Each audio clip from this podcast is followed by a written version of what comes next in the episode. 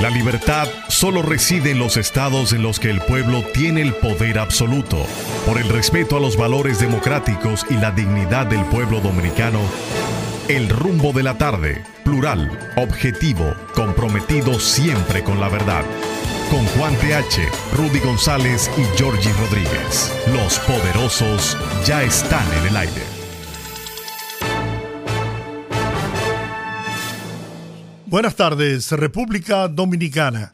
Iniciamos aquí el rumbo de la tarde con los poderosos Rudy González, Juan TH y Georgie Rodríguez. El soporte técnico a cargo de Sandy Guerrero y Juan Ramón Gómez. Estamos en Rumba 98.5 FM en la capital dominicana y Premium 101.1 FM en Santiago, la ciudad corazón para toda la región del Cibao. Buenas tardes. Buenas tardes, don Giorgio. Buenas tardes, Juan. Buenas tardes, amigos. Qué bueno que nos, acompañan en esta hora 5 a 7, este lunes cimarrón, una semana que prácticamente comienza por el miércoles eh, y ya es el penúltimo día del mes de febrero. Mañana por ser un mes bisiesto. Mañana concluye el mes de febrero, segundo mes del año que ya se nos va. Segundo mes del año que se nos va. Buenas tardes, Juan. Buenas tardes, Rudy. Buenas tardes, Georgie. Buenas tardes, mis amigos. Eh, están invitados. Hay gente que le gusta las funerarias y los cementerios. Tengo algunos amigos que son débiles por ir a una funeraria o a un cementerio. Amigos y familiares. Yo no me gusta ninguna de las dos cosas. Recién murió un hermano, una gente que yo quería entrañablemente, porque además les, le, tenía un agradecimiento eterno y se lo tendré por siempre. De casualidad fui a la funeraria. Me negué rotundamente a ir al cementerio. Sin embargo, tengo un amigo que lo está invitando a ustedes dos a algo que no es ni una funeraria ni un cementerio. Los dos están invitados, pónganlo en la agenda, por favor, al cumpleaños de nuestro querido amigo, doctor José Ramírez. Es una ocasión muy especial. José cumple 60 años de edad. Lo va a celebrar este viernes, primero de... ¿De qué? ¿De qué es? Marzo. De marzo, primero de marzo se va a celebrar en un bar que dice que chulísimo, así mismo escribió. Chulísimo. Yo le dije que probablemente Rudy no, no va por su mal gusto musical. Hay dos orquestas y hay un set solo de Silvio Rodríguez. Que a José y a su esposa Ani, la autora Ani, le gusta mucho. A los dos les gusta mucho Silvio Rodríguez como a todo lo que tiene buen gusto. Ni me mira. ah, claro que a ti. Bueno, entonces, José cumpleaños. Este viernes a partir de las 5 de la tarde. Están invitados los dos de manera muy especial, con mucho cariño parte de José. Así que tú no le puedes hacer eso. Le dedicaremos el, el viernes de Bellonera. No, no hay que dedicar. Pues, pues yo supongo es un asunto mío, yo lo puedo dedicar yo. Sí, no, pero ustedes pueden ir. Ah, no, pues digo, pues una cosa no, no, tiene que ver con la otra. Ustedes pueden ir como quieran. Se supone que está, está al lado ahí del, mesón de la cava. Un bar que hay, no sabía. Ah, sí. Ese es un, no sé si lo habrán transformado, pero era un, un bar donde se exhibían, se exponían obras de arte, ah, pintura. ok, ahora sé, sí, verdad, ahora sé, ahora sé dónde está. Pues, pues ahí a partir de las 5 de la tarde, eh, recomienda que como tarde lleguen a las 6 para que no se pierdan algunas sorpresas musicales. Un grupo de artistas, amigos de José, estarán presentes. Y por supuesto yo estaré, estaré allí bien, bien temprano, acompañando a José en esa fecha memorable son, como diría Joaquín Sabina, 50 y 10. Mm. Eh, Miren, los, los motoristas hicieron algo, algo bueno. Ajá. Sí, Ah, Una- observaron la vida de una muchacha que se iba a jodear. Una señora que se sentó en el borde del medio del elevado, del soterrado, el paso a desnivel de la 27 de febrero con doctor de Filló. Es que tiene como una. como José, unos José. José estaba oyendo el programa. Un abrazo para doctor José Ramírez. Un saludo afectuoso y respetuoso. Eh, Sí, señor. Y entonces esos José motoristas. es el director del hospital del INCAR, el hospital del cáncer. Eso yo creo que es lo de menos. Yo creo que lo más importante de No, para, que, es sa- su- para, que- para que la gente sepa de quién Ah, estamos, de- quién estamos su- hablando. Su, sentido de, de camaradería, de amigo, es, la- lo que lo caracteriza.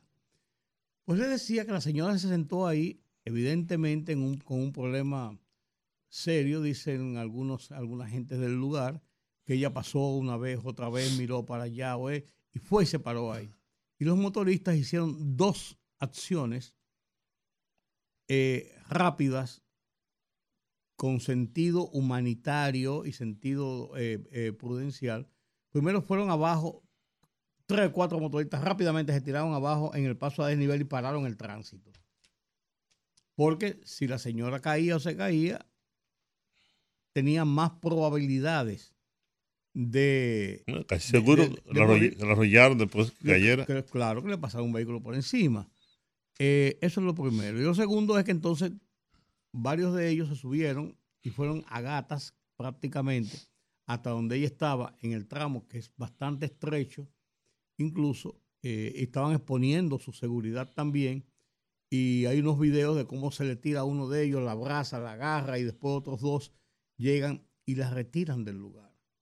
Y creo que fue una acción humanitaria, una acción valerosa, creo que es una acción que merece la pena eh, decirlo y comentarlo por el hecho de que eh, los motoristas han sido tan satanizados porque se lo han ganado, que también cuando hacen alguna cosa buena, es justo decirlo. Salvaron la vida posiblemente de esa señora. Porque si se, caía de ahí o se tiraba de ahí, es como un nivel de un segundo piso, segun- dos pisos y medio más o menos, podía, podía, podía matarse. Pero si no se mataba y caía entre, entre los vehículos, podía morir arrollado. O sea, ella corría serio peligro y evidentemente estaba sufriendo alguna suerte de trastorno que le provocó una situación eh, de poner su vida en riesgo. Eh, eso ocurrió en el día de hoy, fue filmado debidamente como pasan todas las cosas en este país, es registrado en las redes sociales y fue motivo de ser una, un video eh, que hizo tendencia rápidamente porque es un episodio que no se ve todos los días. Bueno. Igualmente, ya no quiero decir una cosa más, sí, sí, sí. igualmente, eh, conversé antes de anoche con eh, el amigo y periodista Percio Maldonado sobre el, el mal momento eh, que hubo de pasar el nuevo diario y él en persona como director del nuevo diario por la situación que se generó de un asalto simulado que nosotros, me permito decirlo porque nosotros aquí cuando terminábamos el programa, eh, nos hicimos eco del tema por lo que vimos, por el video que vimos y decíamos, qué barbaridad, plena luz del día, no entendíamos una cosa que había ocurrido como un hecho real, de la vida real. Y ya todo el mundo sabe lo que ocurrió, de que era, por Dios, para la promoción de una película, de un documental y eso no. Y entonces eh, yo lo llamé y conversé. Sobre eso, sobre eso habló ayer el ministro también. Sí, ok. Eh, Aparte del comunicado, el ministro de Interior y Policía, Chu Vázquez, se refirió al tema ayer, poco antes del discurso del presidente Ok. Abinader. Y el. Y, y- y condenó el hecho porque no se le dijo a nadie, porque eso pudo, como bien dijiste tú, y ratifiqué yo más adelante, eso pudo haber terminado de otro modo. de otro modo, claro. pudo haber sí. terminado en tragedia y era perfectamente evitable. Porque imagínate tú, que tú pasaras por ahí, yo, yo, yo, y viéramos a este tipo con una pistola en la, ma- en la mano, montado en un motor lo que hubiera pasado. Sí. O cualquier No, que una policía. patrulla de la policía. Una patrulla, eso mismo. tiroteo ahí, una cosa. Entonces, eh, él fue interrogado, el, productor fue interrogado por la Procuraduría General de la República, por la magistrada Jenny Berenice, vi en, el, vi los medios, fue interrogado para que diera una explicación sobre esto y sé que hubo mucha situación de molestia sobre lo que esto podría acarrear. Eh, Percio estaba muy preocupado, muy mortificado. Yo conozco a Percio Maldonado desde hace muchos años. Es un hombre serio, no se presta una vagabundería de esa naturaleza. Y se nota en la forma como escribió en el editorial de ayer eh, y en una información de portada diciendo que lo apenado que se sentía y que era su responsabilidad, asumiendo su responsabilidad porque es el director del periódico, del medio, y diciendo que daba garantías a la sociedad dominicana de que eso jamás volvería a pasar en el medio que él dirigía. Dio las explicaciones del lugar que ya todo el mundo conoce, pero así como de- decíamos una, un- el, el- viernes, el, el lunes, que ya yo no sé cuándo es el lunes, cuándo fue viernes en esta semana, el lunes de que, de, que esta situación es una situación altamente peligrosa, eh, uno tiene también que tener mucho cuidado, señores, con, con el uso de tema de las redes sociales.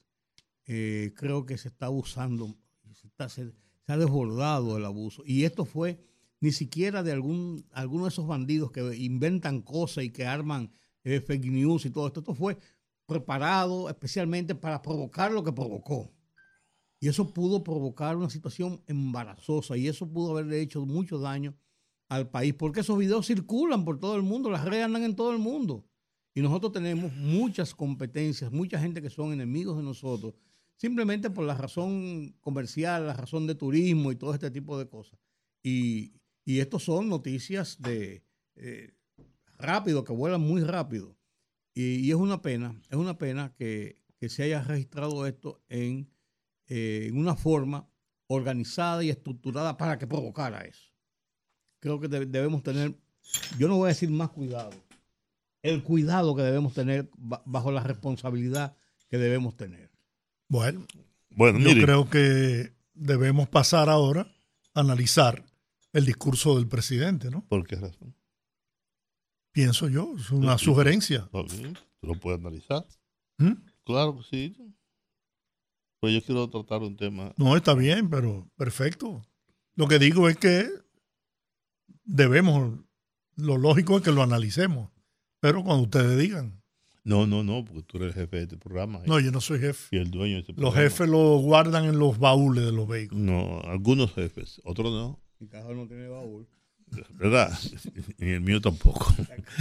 No, no, eh, una noticia que yo, que, sin restarle mérito al discurso, por supuesto que no, pero el PLD, la Fuerza del Pueblo y el PRD no llevarán candidatos a la presidencia de la República de manera unificada. Cada quien va por su lado. Y eso era previsible, ya lo decíamos nosotros antes del discurso. La Fuerza del Pueblo va por un lado con su candidato Leonel Fernández, el Partido de la Liberación Dominicana por igual, irá con su candidato que es Abel Martínez, y el PRD, que yo no sé para qué lleva candidatos, porque total, igual puede no llevarlo, no va a pasar nada con él. Como no, yo creo que no va a pasar nada con ninguno. Pero esto debilita más la oposición, si van por separado. No así va a ocurrir en el caso, y tengo la nota aquí, en el caso de los candidatos a senador. Ahí ellos irán en conjunto. 25.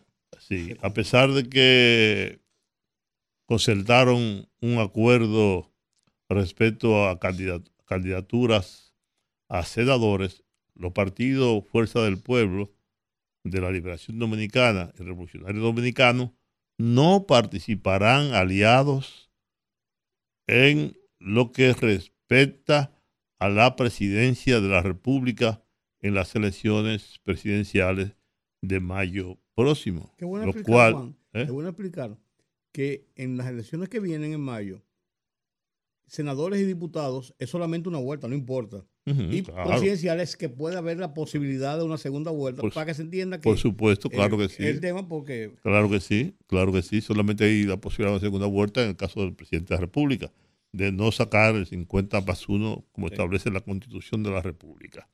Pero bien, esto, sin embargo, esta información es como si estuvieran cediendo de algún modo la presidencia de la República, porque separados como van, de acuerdo con las encuestas, no tienen ninguna posibilidad.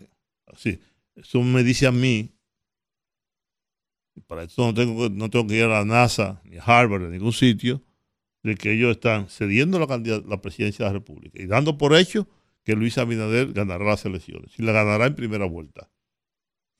Y, porque si Leonel Fernández no logra un 30%, ¿no? que no lo tiene todavía, y Abel Martínez no pasa de un 10%, y van separados, si juntos no pueden competir con el presidente de la República, separados, mucho menos. Bueno, su correlación de fuerzas fue de 37% Exactamente. en, la- en las Entonces, primarias, que traza, la- una, traza una línea muy clara. la fuerza del pueblo depositó ante la Junta Central Electoral a su postulante presidencial, Leonel Fernández, el PLD, porque fue que allá se, se venció el plazo. El PLD sigue con Abel Martínez y el PRD con Miguel Vargas Maldonado. Ayer se venció el plazo de las alianzas. Sí, eso lo estoy diciendo. Pero la inscripción todavía es hasta marzo. Sí, de- ajá, ya pero el plazo se venció ayer. De, las- sí, por- de las alianzas. Sí, la fuerza del pueblo conserva el respaldo en el nivel presidencial de los partidos, bloque institucional, social demócrata, el BIS, y demócrata institucional, PDI, que son dos partidos y ninguna fuerza política real. El Dos, el BID tiene más o menos una, una organización por encima de los otros. de Pero son Ah, sí, sí, sí, pero eso también se ha disminuido mucho, Sí. de acuerdo con la última elección. De, de cara a una segunda vuelta, hay un acuerdo pretendidamente pre- predeterminado y sobre las senadurías y diputaciones. Pronto se va a hacer un gran anuncio, dijo dijo Javier Hubiera, no sé quién carajo es.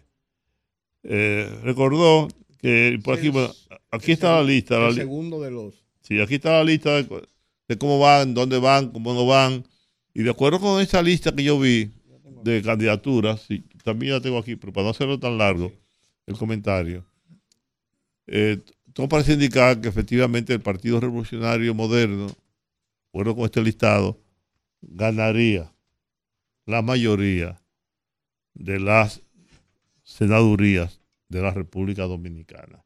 El PLD Sobre- tiene 11 Ajá. en las alianzas. Sí. El- la Fuerza del Pueblo 12 en las alianzas.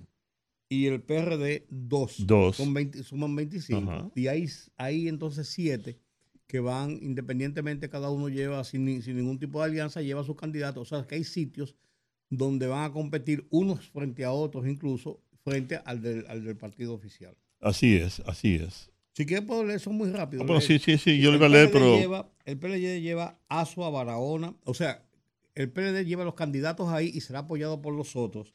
En Asua, Barahona, Provincia Duarte, Elías Piña, Independencia, La Altagracia, Montecristi, Puerto Plata, Santiago Rodríguez, Santo Domingo y Valverde. La Fuerza del Pueblo lleva los candidatos y será apoyado por los otros de la alianza en eh, Bauruco, Distrito Nacional, Espaillat, La Vega, María Trinidad Sánchez, Pedernales, Salcedo, Sánchez Ramírez, San Juan y San Pedro de Macorís. Y el PRD lleva como candidatos y será apoyado por los demás en Dajabón, Monseñor, no, no, en El Ceibo y Atomayor. Entonces los que van sueltos son en Dajabón, Monseñor Noel, Monteplata, Peravia, Samaná, San Cristóbal y Santiago. En eso cada uno llevará su...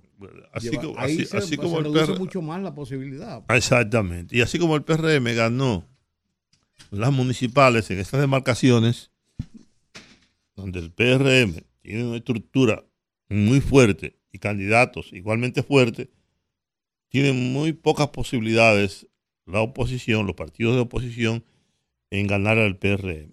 Yo pienso que se puede reeditar lo que pasó en las municipales, lo veremos probablemente en las elecciones de mayo. Así como yo, como estoy viendo las cosas, el panorama que se, que, se, que se nos presenta para las elecciones de mayo. La oposición sigue muy desarticulada, sus estructuras se debilitan y se debilitan ahora más con este anuncio de estos acuerdos. Eso consolida lo que yo, en mi, punto de vista que había planteado el lunes cuando conversamos, o el, jueves, no recuerdo, Georgie, si fue la semana pasada o, fue el lunes, no, porque no, no, recuerdo, que hablamos, hicimos el análisis de los escenarios que se presentaban, si iban unidos o no iban unidos, y yo, yo mantenía una posición de que, aunque yo anteriormente, antes de las elecciones del día 18 de febrero, de las municipales, entendía que era una mejor posibilidad de la oposición ir separados, pero no reduciendo, como iban reduciendo la capacidad, la posibilidad de la candidatura de Abel Martínez, que ya iba por 9% desplomándose, eso no, iba, iba, a provocar que si la candidatura de Abel Martínez se desplomaba, pero la de, la de Leonel Fernández no crecía en la misma proporción, no iban a, poder confluir en un punto cercano al 50 por 1 para provocar la segunda vuelta.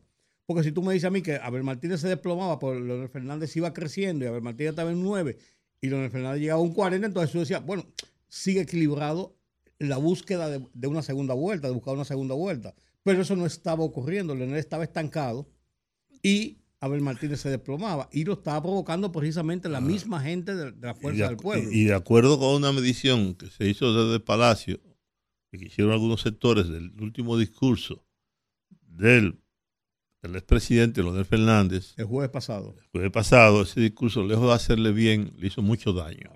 Comentó su tasa de rechazo porque el repudio fue muy amplio y porque contrasta mucho con lo que pasó en las elecciones precisamente municipales y con el discurso, que podemos entrar en eso ahora, Giorgio, con el discurso, y tú me perdonas, lo que pasa es que yo he hablado tanto sobre ese discurso, que ya creo que ya creo que, ya creo que lo traté. sí, porque trabajé en el canal de Miguel Medina eh, durante toda la mañana y después también en el programa de nosotros, Giorgio y mío, también lo, analizamos ampliamente, lo repetimos ayer y por eso como que me fui ahora con este asunto de le di más prioridad al asunto este de, la posible alianza entre la Fuerza del Pueblo y el Partido de la Liberación Dominicana. Efectivamente, creo que ahora están en una situación mucho más difícil que antes. Sí, porque yo creo que debemos dejarlo del discurso, Giorgio, para después de la pausa, para poder extendernos y hacer un, barrido con, ese tema. Pero yo lo que decía, y ahí completo lo que, lo que decía, después que yo tenía esa posición antes de las elecciones, entendí después de las elecciones, al ver los resultados de las elecciones, que sí le convenía, en ese caso ya en lo que había pasado, buscar un acuerdo para tratar de consolidar posiciones. Ahora, el cruce de cartas de los expresidentes fue el, el, sello final.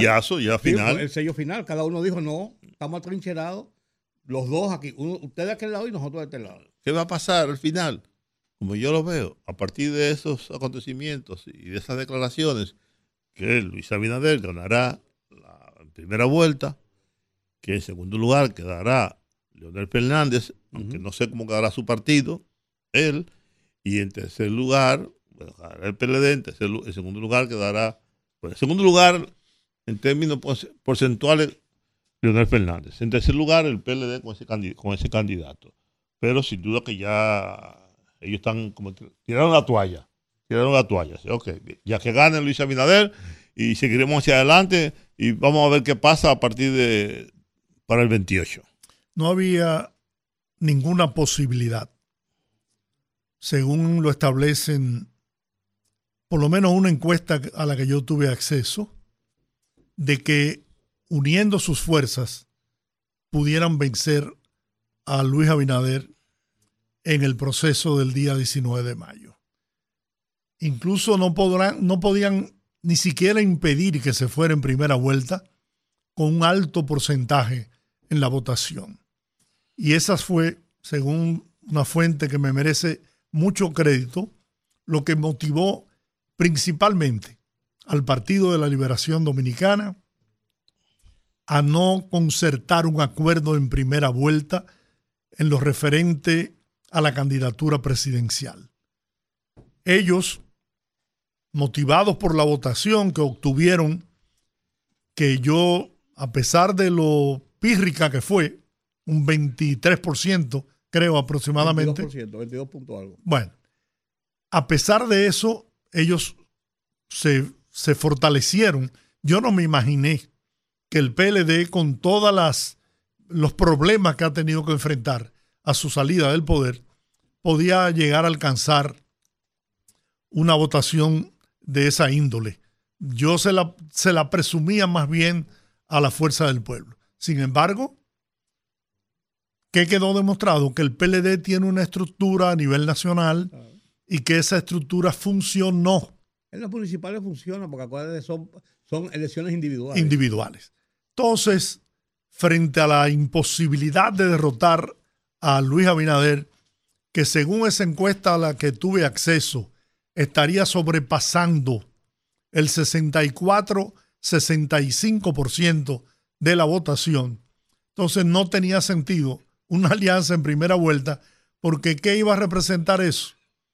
¿A quién iba a tener que apoyar? Indudablemente a Leonel Fernández, porque está posicionado mucho mejor que Abel Martínez. Ahora, ¿qué representaba eso? La, prácticamente el endosamiento del PLD a, a Leonel Fernández y la fuerza del pueblo. Entonces el PLD prefiere ir a las elecciones de manera independiente, ir con los senadores en, en alianza en los lugares que ya mencionaste, Rudy, no así en los diputados, ¿eh? los diputados no, van... No, porque están hablando aquí de los senadores. Por eso te digo, no hay alianza no, con los diputados. Porque los diputados ya como son más, es diferente en cada demarcación. Bien, entonces el PLD inteligentemente, si ustedes analizan esa lista, escogió para encabezar la alianza provincias en donde ellos tuvieron una buena participación y quizás pudieran tener la oportunidad de lograr el triunfo en tres, cuatro de esas provincias. Entonces, esa es la razón fundamental por la que no se produjo esa alianza, porque definitivamente, claro, todo puede cambiar, se produce un cataclismo, un terremoto, una, una desgracia nacional y quizás... Eh, no, Luis Abinader saliendo de Palacio se desmonta la jipeta, Sí. se quita la ropa y sale huyendo de nuevo. Exacto. Y puede pasar cualquier cosa. Pero, Digo, si, pero si es, si el proceso, si el proceso es normal, señores, no hay manera de que Luis Abinader no gane las elecciones en primera vuelta. Y el PLD, yo todavía tengo mis reservas, ¿eh? de que Leonel Fernández pueda quedar como fuerza política en un segundo lugar. Mira, yo, yo, yo no quería hablar de este tema porque en una conversación privada. Así dijiste, tú no quieres hablar más de la selección y te pasaste la semana entera hablando del tema. No, no, no, no, no, no, no, porque a mí me gusta cuando yo digo una cosa, eh, me, me- citar una, una, una fuente, decir, bueno, fulano de tal, o tal, o de- me dijeron tal cosa. Pues no, no, no estoy autorizado para decirlo, pero sí eh, obtuve la siguiente información. Ajá. Ajá. Al terminar las elecciones. Dime, periodista viejo. No hay secreto con periodistas. No, no, no, no, no, no, pues no, no tengo por qué revelar, porque también uno tiene que, uno tiene que ser responsable con alguna, con alguna, con alguna gente. O sí hay secretos con periodistas. Previo a las elecciones, en los días previos, ya casi a punto de las elecciones, que ellos veían la realidad de su correlación de fuerzas, acordaron, acordaron las dos fuerzas, el- el- la fuerza del pueblo y el PLD, en una comisión que, fue la que estuvo manejando el tema de las alianzas, entre ellos mi- con Miguel Vargas, tomaron la decisión de que inmediatamente pasaran las elecciones, iban a tomar la decisión de hacia dónde iba Mayo, dependiendo cómo era, para tomar una decisión de conjunto, cual que fuera. Sin embargo, previo a la propia situación de las elecciones del 18, comenzó a circular una campañita por debajo, muy por debajo, pero llegando a fuentes, a fuentes eh, directas incluyendo dirigentes importantes del PLD que se han mantenido muy sin salir a, vociferar y a cosas en el partido, pero hay, hay, un grupo, el comité político está callado. Hablan tres gente del comité político. El comité político está callado. Por ejemplo, comenzaron a, mandar ese mensajito. ¿Qué pasó con la OTAN, eh? Sucede para todo. Sucede para todo. De que, porque ya no, no, tienen un poder interno, porque ellos están haciendo política interna de discusión de grupo como hacían antes. Entonces, ¿cuál era la versión que se ponía a circular? Que Danilo Medina no iba a ceder el PLD a Leonel Fernández, bajo ninguna circunstancia. Y que. Ah, pues está claro. Espérate, espérate. Y que, y que, en cambio, estaba dispuesto, y así tenía su estructura, para apoyar o dejar que pasara la reelección sin ningún problema porque no tenía ninguna posibilidad solo de hacerlo bajo ninguna circunstancia, de que no iba a apoyar una participación de que, Leonel fuera el candidato de una alianza, sobre la base de que dejaran tranquilo a su gente. Hay quienes dicen, le agregan un punto de que también, de que lo rehabilitaran y eso. No, de que lo dejaran tranquilo, de que dejaran tranquila a su gente en el próximo cuatrienio. Esa versión circuló y hizo daño, hizo mucho daño a la posibilidad de apoyar cualquier cosa. Por eso la carta de Jaime David es la primera que sale, es una carta dura, directa y agresiva. Que uno la ve y uno dice, ah, una cosa de Jaime David, pues eso no lo hizo Jaime David porque le dio la gana. ¿eh? Eso obedece a una corriente interna dentro de la cúpula del PLD diciendo, no, esta es la posición de nosotros y como no sabemos que no vamos a hacer, ahí lo ponemos en blanco y negro. Eso, eso, eso, eso, señores, indica una, una separación definitiva de la posibilidad de una unificación de las elecciones. Y ahora, yo te voy a decir una cosa, habrá que ver si el liderazgo de Leonel Fernández realmente es tal que puede superar la votación del PLD como estructura política en las presidenciales. Porque es verdad que él tiene un liderazgo superior al de Abel Martínez, pero hay que ver si tiene un liderazgo superior a la votación del PLD. ¿Qué dicen los PLDistas en ese sentido? Sí, pero yo, yo entiendo tu punto de vista. De hecho, hemos coincidido en eso, los tres. En que ahí se está jugando la subsistencia. Por eso yo dije, perdóname Juan, por eso dije ahora mismo que yo tenía reservas de que Leonel Fernández pudiera desplazar de la segunda posición no a Abel Martínez, al PLD. No, yo creo que yo creo sí, yo creo que eso estoy claro. Yo creo que Leonel Fernández y está, de hecho, eso es lo que, lo que sistemáticamente han establecido las encuestas. Leonel está frisado, pero alrededor de un 30, 26, 27 y por ahí ronda. Y Abel Martínez definitivamente no prende. Descendiendo. Y no, no prende ni con gasoil. Al 9 ha llegado. No prende, ¿no? Con nada. Esa es la realidad. Ahora, ahora, lo que demostraron las elecciones municipales es justamente la fuerza orgánica, la estructura, que es algo fundamental en este país. Que son las bases, Claro, ahí no, son los militantes, son los simpatizantes. Porque ese voto a voto. Y estamos hablando de una marca, de un partido que se mantuvo en el poder 20 años. Y si bien es cierto, Leonel fue una figura muy importante, sin embargo, es hoy el dirigente político de mayor tasa de rechazo. Y esa tasa de rechazo se observó en estas elecciones. yo lo que no creo, y en eso coincido contigo, eh, es que él pueda superar en votación al PLD. Él va a superar a Abel Martínez, ya lo supera, por mucho, por mucho, porque ciertamente tiene más condiciones que Abel. Pero al final yo, yo creo que la estructura orgánica del PLD a nivel nacional se mantendrá. Había muchos sitios donde el PLD, la fuerza, la fuerza del pueblo no tenía candidatos. No tenía candidatos. Mira, partiendo, no tiene estructura. Entonces, el hecho es, el hecho es, el hecho es de que la reelección parece estar garantizada. Y la mayoría de los, como yo digo en mi artículo de hoy, no sé si, si tú lo leíste, sí, claro. Y yo digo al PLD que se olvide de la candidatura presidencial, como parece ahora que sí se olvida, y que trate de ganar convertirse en una segunda mayoría, una segunda mayoría En lo congresual. en lo congresual, que lo colocaría en una posición ventajosa frente al P- frente a las fuerzas del pueblo. Porque en este No, caso, en el juego político. exactamente, ¿no? partiendo de un razonamiento lógico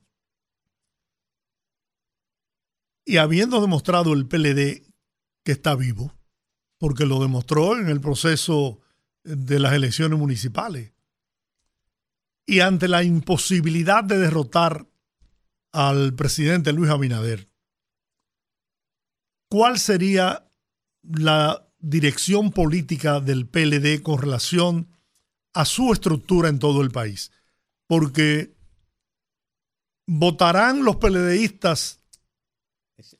Por Leonel Fernández que no tiene posibilidades de, de ganar las elecciones porque y que le si- su partido. y, que le, de- y que le destrozó su partido, Sí. van a votar por Leonel que no tiene posibilidad o preferirían fortalecer al PLD, convertirlo definitivamente en una segunda fuerza importante, lograr algunas senadurías y diputaciones y tener una cuota de poder.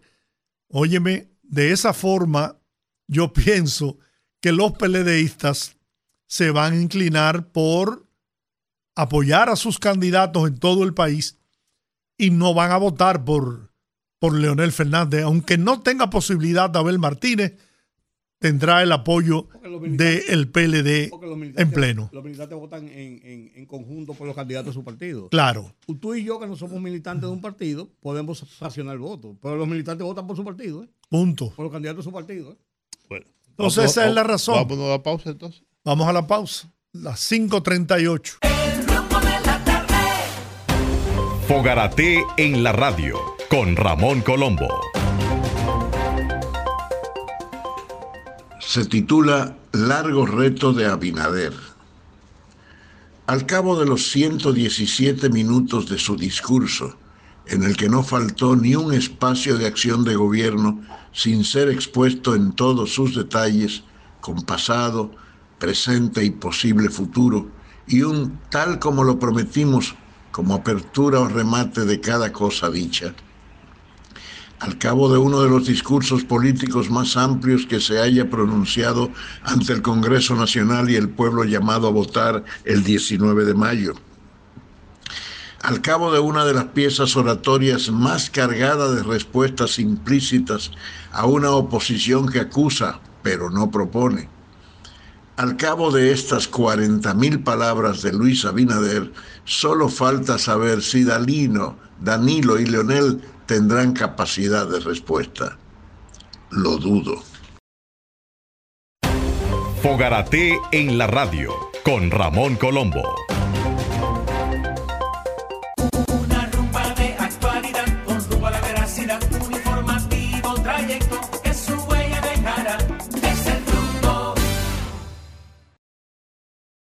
Bueno, el discurso del presidente Luis Abinader ayer ante la Asamblea Nacional en su rendición de cuenta que abarcó no solamente el 2023, sino desde el inicio de su gestión. El presidente trató el tema de la macroeconomía, el tema de la energía, zonas francas, educación, salud, inversión, agricultura, obras públicas. Un discurso lleno de optimismo, lleno de cifras que, que muestran un país en, que avanza, un país que marcha hacia su eh, conquista de la estabilidad económica, política y social, un, un presidente seguro de que lo está haciendo bien, un discurso muy bien leído, muy bien actuado. Ustedes saben que el, el éxito de un discurso reside no es solamente en el contenido del discurso, sino en la manera en que usted lo expresa. El presidente Luis Abinader se ha dado eh, un maestro en el, en el manejo del teleprompter y, bueno, dijo que, entre otras cosas, la República Dominicana es la séptima economía de la región. Somos el primer país del continente en libertad de expresión y prensa, según el índice de Chapultepec. En esta administración, estoy diciendo en líneas, ¿no? Lo que abarcó el, el discurso. En esta administración no va a haber hoyos fiscales. El 90% de los alimentos que consume el pueblo dominicano son de producción nacional. La inversión en el sur no son palabras, son hechos para que salgan de la pobreza. La autopista del Ámbar se convertirá en la mayor inversión en la República Dominicana. El teleférico de Santiago será inaugurado el 17 de marzo. El monorriel va a consolidar a Santiago como una auténtica metrópolis. La construcción de ocho muelles turísticos. Se han construido o reconstruido 45 hospitales y 93 nuevas farmacias. En materia de educación, el programa de transporte escolar TRAE ha contribuido con la asistencia de los niños a las escuelas y a la economía familiar. Hay 582 corredores escolares. 84 mil títulos de propiedad se han entregado a igual número de ciudadanos dominicanos, beneficiando a 336 mil personas. Los 500 dólares a los policías es otra promesa cumplida. Hemos incautado 26 toneladas de drogas más que las 16 años anteriores. La segunda tasa más baja de homicidios la tiene la República Dominicana, según datos de Inside Crime. Se dispuso un aumento en el ingreso salarial de los bomberos a más del doble, 15 mil pesos. Se ha aumentado al doble los salarios de los bomberos. Es necesaria una ley integral de violación contra la mujer. Ocho nuevas instalaciones de Litla se han logrado cuando antes eran apenas dos instalaciones. El año pasado, el sector energía lideró la inversión extranjera directa en la República Dominicana. En la distribución de las EDES hay muchas oportunidades para mejorar. Se ha firmado el Pacto del Agua, 845 kilómetros de tuberías de agua tenemos en este momento. Esto ha impactado a 2 millones de personas. Cristo Park y Savannah Park han beneficiado a 400 mil personas. Los esfuerzos diplomáticos fueron fundamentales para las resoluciones en las Naciones Unidas sobre Haití. El Banco de Reservas ha abierto tres oficinas bancarias en el exterior y el nuevo avión ensamblado en la República Dominicana, que todos pudieron ver en el desfile militar, es otro de los logros de las Fuerzas Armadas de la República Dominicana en esta gestión de gobierno. A grandes rasgos, esos fueron los puntos que el presidente abordó en su discurso de ayer, que repito, eh, ha causado una excelente impresión, una aceptación enorme en el pueblo dominicano. Vimos uno que otros que, con todo el derecho, pues eh, dieron respuesta, ¿no? Fijaron su posición, partidos de oposición. Me dio pena,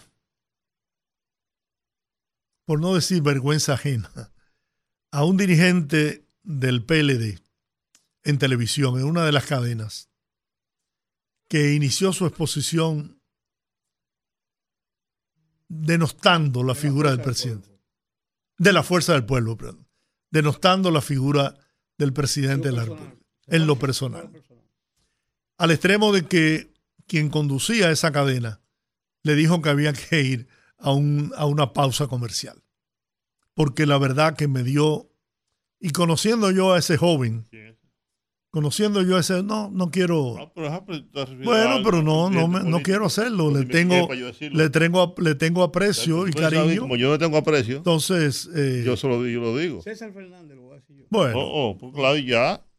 Sí, porque yo, Yo- porque- yo también porque tengo aprecio. Yo lo vi, porque yo lo, yo lo digo porque yo lo vi. No, Y yo también a mí me, me causó mala impresión. Claro, No, yo también le tengo aprecio a César. Pero yo creo, yo creo que no era, no era. No, era no, no, no, no. era el estilo, no era Salió de- se salió de sus cabales. Eh, se dejó llevar por las emociones. las emociones. Y además de eso, ahí demuestra que realmente eh, el discurso del presidente caló en el pueblo Tu dominicano. pupilo, por así decirlo, Juan Ariel. Hizo yo- excelente y yo digo tu- posición. yo digo tu pupilo. Porque Ah. tú- no, no, no, porque, porque yo No, no, yo aprecio y valoro su talento y su ha tenido, capacidad. sí, una buena valoración de, de- de- de su, de su forma, de su forma principalmente, de su don de, de, de discutidor. o Sí, sea, no, y su, y su capacidad también. Sí, pero digo, aparte de eso, su, su forma de, hacer las cosas sin, sin provocar mayores, irse a, a otros extremos y siendo eh, justo con lo que considera justo. Hizo una muy buena valoración sobre términos puntuales, críticos al discurso, pero con términos puntuales. Esto, porque esto es así, esto es así. O sea, Incluso reconociendo que se habían hecho cosas buenas.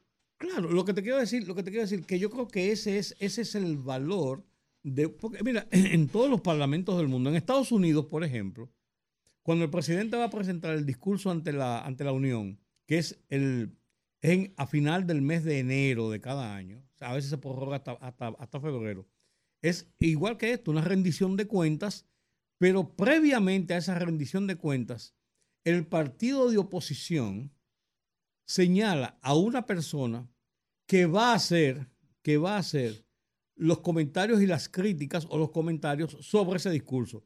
Y está tan institucionalizado Sí. que la Casa Blanca le manda un texto del discurso. Le manda un texto del discurso que lo tenga porque lo va a ver. Entonces, no, eso no es ningún secreto. Se lo manda para que pueda ver y pueda estructurar y realizar su, su, su crítica. Eso está institucionalizado. Es- así funciona una, una, una democracia de peso y contrapeso. En República Dominicana se ha establecido prácticamente eh, inmediatamente eh, establecer críticas o ripostar las partes del discurso. La Fuerza del Pueblo con Daniel Toribio hicieron una conferencia de prensa y fueron más analíticos en los puntos específicos. Bien o mal, si fuera así o no fuera así, pero establecían, dijo tal cosa sobre tal cosa, eh, no, tal cosa es tal cosa. O sea, se hizo un análisis detallado de, de puntos específicos, no de emociones que se fueron al nivel personal, que fue la, que fue la parte que a mí no me gustó. En Sí, no, eh, coincidimos ahí. Sí. Yo te voy a decir una cosa. Para mí el discurso del presidente Luis Abinader, con virtudes y defectos, para mí fue un discurso igual que todos los discursos de 27 de febrero. De que lo que he oído toda la vida es el discurso lógico de un gobernante que tiene que rendir esas memorias de su gestión del año anterior y destaca los puntos luminosos de su gestión. Porque no vaya a pararse ahí a decir, sí, a mí se me cayó el puente tal, y a mí se me y yo me equivoqué en tal cosa. O sea, no, trata de, de ponderar las cosas buenas que ha hecho su gobierno y de plantear hacia dónde va el año que comienza. Más de un presidente que en dos meses tiene una reelección tratando de repostularse. Claro, pero, pero aún, si- aún sin ser así, Juan, es, es- lo este lógico que haga, pero- que haga un presidente. pero- claro, pero en este caso, o sea, tú Pero, tienes para en dos meses unas elecciones. Pero para ser, pa- para, ser, para ser eh, eh, eh, honesto, sin embargo, el presidente, el discurso, quien le elaboró este discurso al presidente, porque el presidente, el presidente no se siente elaborar un discurso. El presidente recibe de sus ministros, de sus departamentos, las informaciones y hay una persona o dos personas, lo o tres estructura. personas que estructura un discurso. Porque si el presidente tiene que fajarse No, no, no sale a inaugurar las miles de obras que, no, no, que no, ha no, no, inaugurado. no, que no le da el tiempo decir- para dedicarse a hacer ese decir- trabajo. voy a decir cómo es. Los ministros envían con tiempo suficiente a sus un, un res- que resumen de los puntos más luminosos durante todo el año. Claro. Cada quien luego le llega al presidente, le llegan todos esos informes. Hay una persona o dos o Un tres, equipo. un equipo. Eh, Porque, Eso es lo porque yo estuve en el equipo de Hipólito Mejía y en ese equipo también, solo que alguien me sacó los pies, pero yo estaba en una comisión de discurso diseñada por el presidente de la República, que no solamente trabaja en ese, sino en otros. Entonces, luego se arma, se arma, así, la parte Calma muñeco económica. después se le da la Entonces el presidente de la República lo ve, le pone, le quita, Claro. le da, y lo, lo, adapta a, su- lo a- las cosas como quiere decir. lo lee, lo relee, vuelve y lo lee. A veces se lo da a alguien, a alguien muy cercano. Léeme eso. Eh, Mírame, eso, ¿qué tú crees?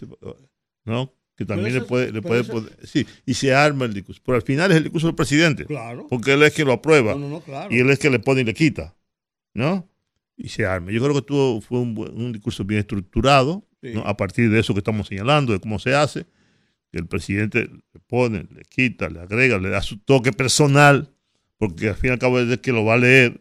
Le- Hay palabras, por ejemplo, con el Puerto Mejía, hay palabras que tú tienes que quitárselas. Claro, porque no- Entonces- no, están dentro de su léxico regular. Eh, los signos de puntuación, los signos de puntuación, Claro. también tú tienes que manejarlos bien para que el presidente no se le enrede la lengua y para que haya fluidez y que él pueda jugar como lo, como lo hizo efectivamente. Creo que Luis se ha convertido en un maestro. Si el maestro antes era Leonel Fernández, que Leonel lo hacía bien, ¿no?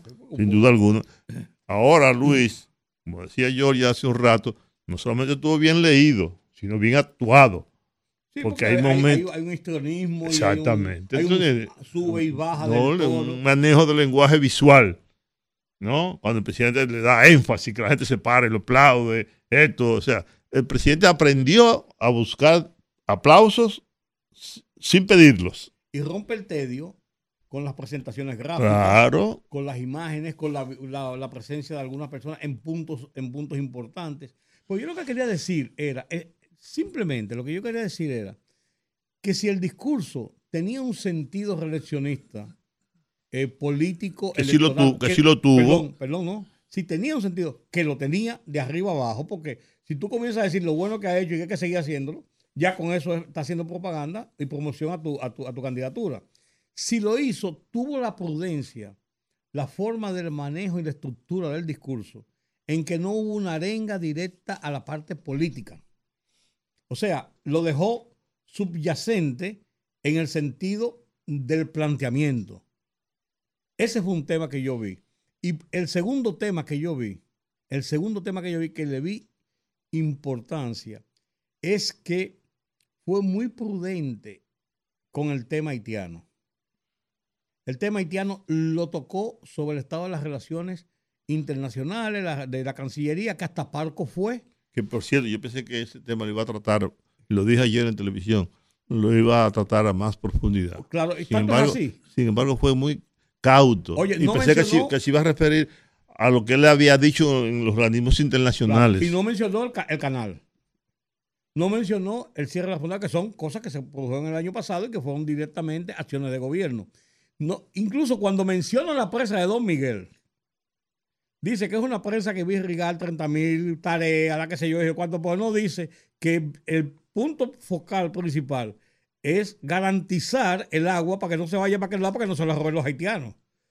Di- Digo, ¿tú entiendes? O sea, yo creo que fue muy prudente en eso. Por eso yo digo, el discurso fue bien hecho, bien estructurado. Las cabezas que manejaron el discurso y que estructuraron el propósito del discurso, eh, lo hicieron muy bien hecho en ese sentido. Fue un discurso de una hora 56 minutos. El discurso tenía 56 páginas y tenía 13.900 y tanto. Lo tengo por aquí porque lo anoté. Ya, ah, tú sabes que a mí me gusta, a mí me gusta hacer ese jueguito. Hacer ese jueguito. El discurso tenía 13.179 palabras. La, la mido, porque la computadora te la mide. Hubo 125 aplausos. 15 aplausos de pie, que eran ovaciones. Ovaciones. Y bebió, por lo menos que se vio, porque una vez quitaban la cosa, pero ¿por qué no puede dejar el presidente que se vea en lo que están aplaudiendo una- una- un sorbo de agua? Eso no tiene, por lo menos que se vio, ocho veces tomó sorbos de agua. Un poco bebió. No, no, digo, la que se vieron. Digo, yo, yo, mira, yo, yo, mira, yo, yo hago mi trabajo. Sí, yo tengo también así mismo. Yo, lo- yo lo hago porque eh, a, mí Otra- siempre, a mí siempre me ha gustado No, hacer yo ese como estaba trabajando, mientras el presidente hablaba, lo iba, iba, iba haciendo Pues te dio algunas, más o menos eso, ¿verdad? que algunas sí? anotaciones. sí. A mí Cuando me comenzó, llamó- Cuando terminó, todas esas cosas. Me llamó la atención. Comenzó a las 10 y 33 porque él llegó un poco tarde. Ajá. La primera vez que yo veo que el presidente ha llegado tarde, a, porque él siempre llega a las menos 10 o menos 12, incluso estando tan cerca de la casa, salió justo a la hora casi, faltando 3, 4 minutos, pero el tránsito que estaba lleno de gente y la cosa, eh, Sin embargo, sin embargo, yo, le, yo le di una explicación a eso, a ese detalle, a ese detalle. Pues lo viste, y- ¿verdad? Sí, claro, Sí. por supuesto.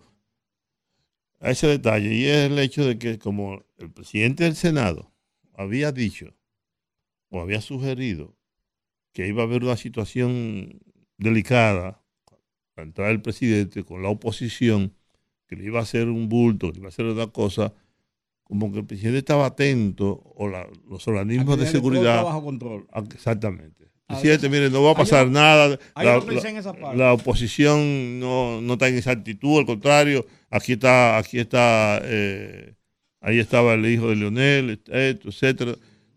Tal vez haya un, pero bueno, La gente de la Fuerza del Pueblo no se retiró. No, exactamente. Entonces, por ese este, yo creo que el presidente estaba esperando a ver que le confirmaran, como hacen los artistas. Sí. ¿no? Ya, presidente, Sí. salga, que no hay problema. Todo ready. ¿no? Yo le atribuí quizás a la, a la lentitud de la caravana en, en cuando, cuando gira la caravana y coge la Churchill, que sale, yo pensé que iba a salir por la misma Lincoln, porque él vive cerca de la Lincoln, sí. pero estaba todo planificado para que diera la vuelta y saliera y bajara por la Jiménez Moya, y había mucha gente y la caravana iba muy, muy despacio. Eh, y él salió casi justo a las 10 de la Sí, mañana. yo solo atribuía ese detalle. Sí. Ah, bueno. Pues yo pensé, yo pensé que era, que era- que era eso. Pues mira, eso tiene, tiene, tiene lógica. Sí.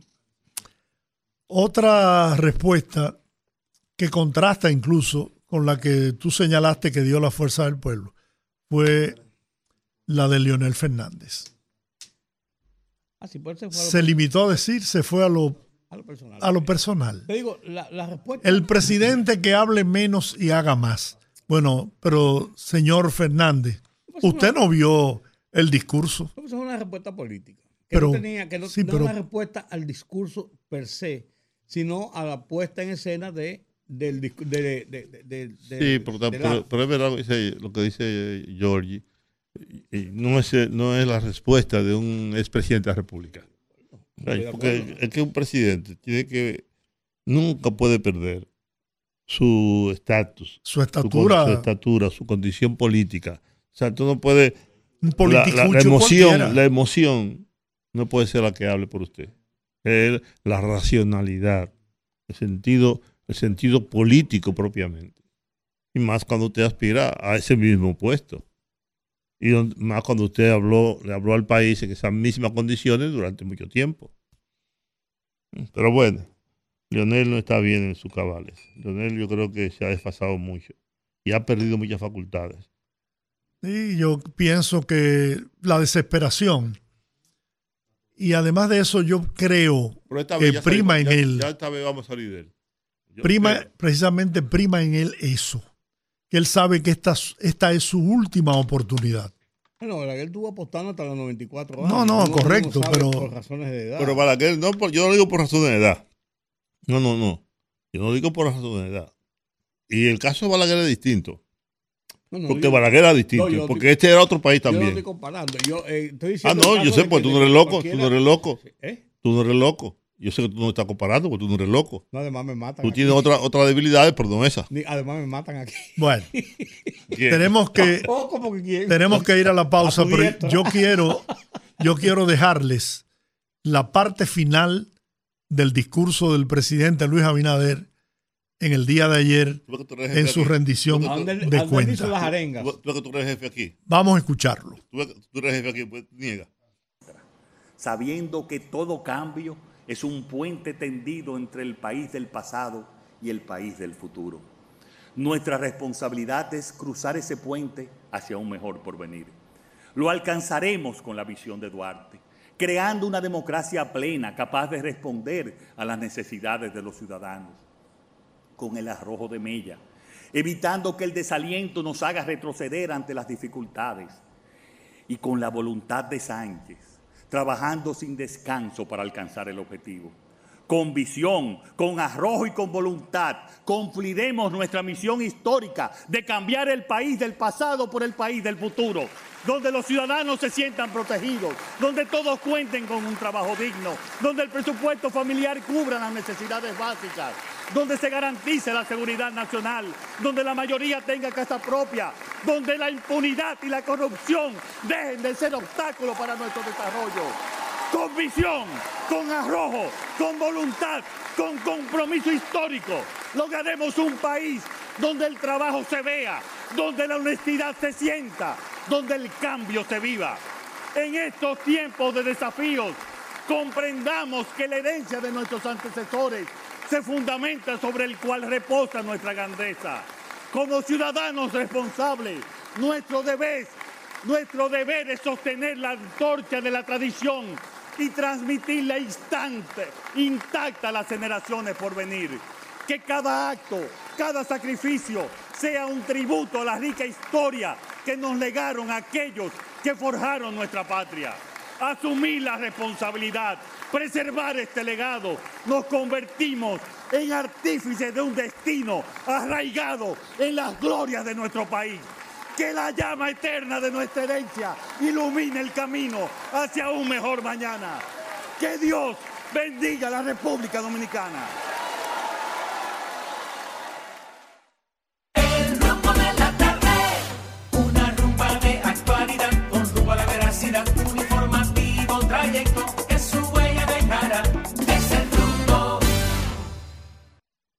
Bueno, aquí estamos, aquí seguimos, aquí vamos. Eh, don Giorgi, eh, qué pena lo, lo que pasó con, con el caso de Guillermo Moreno, porque, eh, como decíamos ahorita, ese, ese tipo de cosas con las redes sociales y eso, hay que tener mucho cuidado. Y es una pena porque yo, ustedes saben que yo tengo una posición sobre el tema Guillermo Moreno, por una, una posición de tipo político, porque les reconozco una persona sensata y una persona decente. Eso no, eso para mí no tiene, no tiene discusión en cuanto a lo que yo piense en el tema eh, político directamente con él en este caso, que lo he externado públicamente, porque yo creo que es una tratada de mal gusto. Hacerle eso a una persona, yo no creo tampoco que haya sido el profeso. Me confieso porque es una cosa muy evidente de que podía causar un problema. Entonces yo no creo que, porque eso es condenarse a tu, a tu ser estirpado del lado del entorno, del aprecio, del afecto, de la confianza de el, el tipo o la persona que es el líder de tu, de tu grupo. Eh, fue de mal gusto esa, esa, esa, esa forma, pero también eso indica, señores, que los profesionales son los profesionales. En este caso estamos hablando de una campaña política. Estamos hablando de momentos de discusión de la lucha por el poder.